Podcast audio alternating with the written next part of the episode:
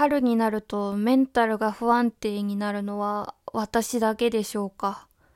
こんばんは、ライセア・マチルダです。このラジオではウェブライターのライセア・マチルダが好き勝手語っていきます。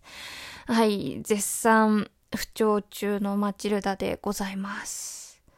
私ね、毎年春になるとメンタルが不安定になるんですよ。まあ、その理由はいくつかあるんだけど、一つ明確なものがありまして、まあ、それは、私が4年前に適応障害を発症した時期がちょうど今頃なんですよね。それです。私、元保育士なんですけど、保育士として新卒で入社して、およそ1ヶ月ぐらいで適応障害を発症したことがあるんですよね。ちょうどゴールデンウィークぐらいだったと思う。だから今、その時期ドンピシャなんですよ。だから、なんかその名残なのか、毎年この時期になると心がざわついたりメンタルが不安定になったりするんですよね。だから最近すごくモチベーションも低くなっていてなかなか収録ができなかったりしていたんですけどそんな中ねあのお便りをくれる方が何人かいらっしゃってすごく嬉しかったです。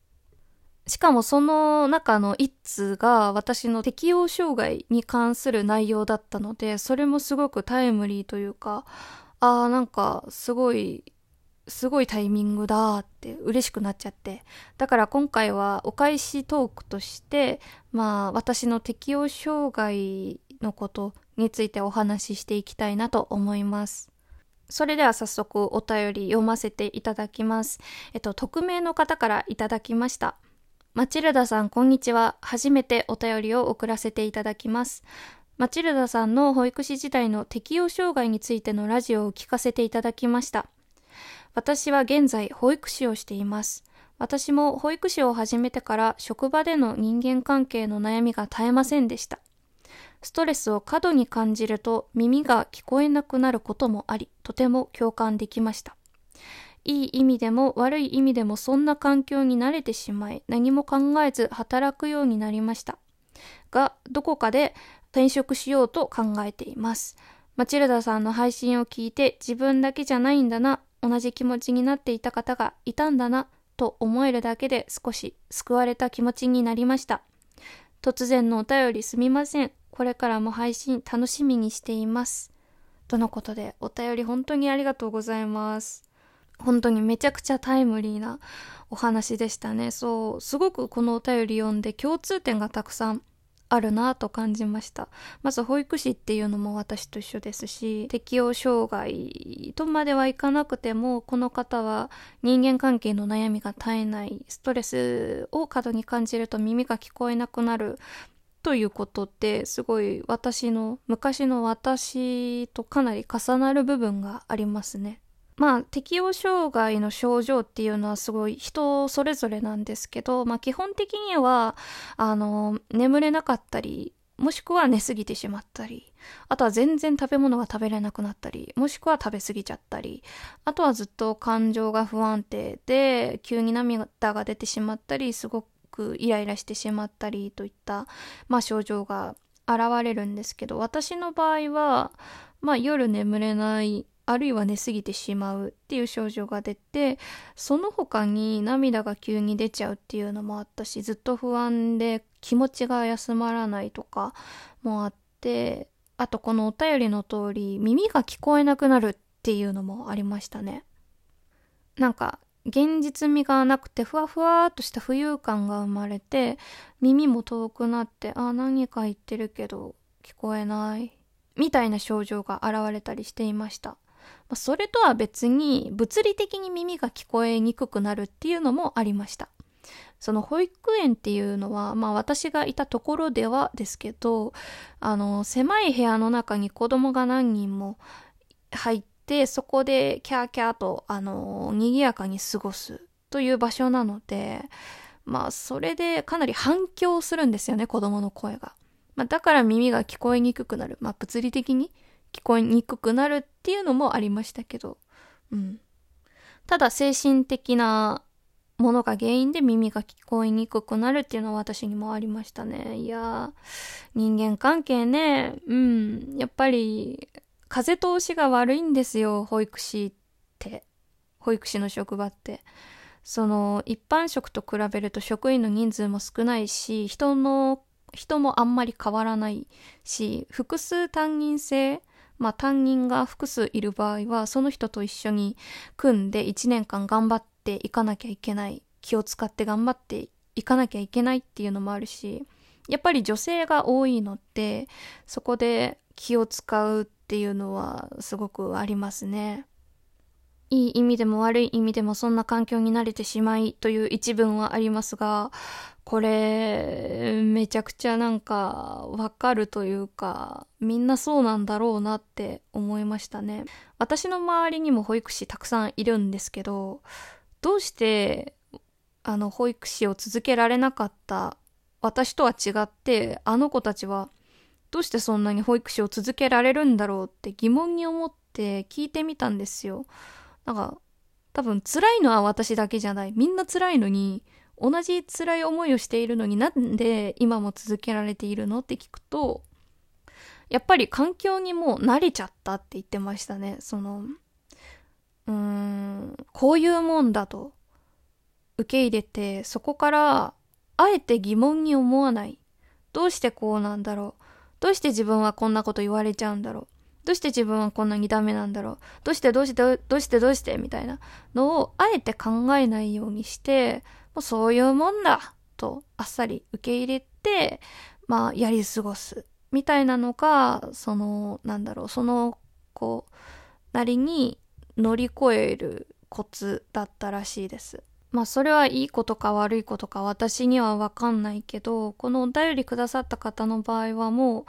体に不調が出ている。耳が聞こえなくなっている、実際に。あと多分他にもたくさん自分が気づかないだけで症状が多分あるんだと思います。だからその状況って結構普通じゃないんですよね。なんか言い方はこれ悪いんですけど、なんか私も適応障害真っ最中の時は自分の異常さに気づかないで、これが普通って思ってたんですけど、今になって思うとかなり異常な状況というか症状だったなぁと感じています。なので症状が深刻になる前に今の環境から離れるのもありかなと思っています。転職ももちろんいいと思います。まあ、保育士資格持っていたら結構いろんな職場で働けますからね。もちろん異業種でもいいんですけど。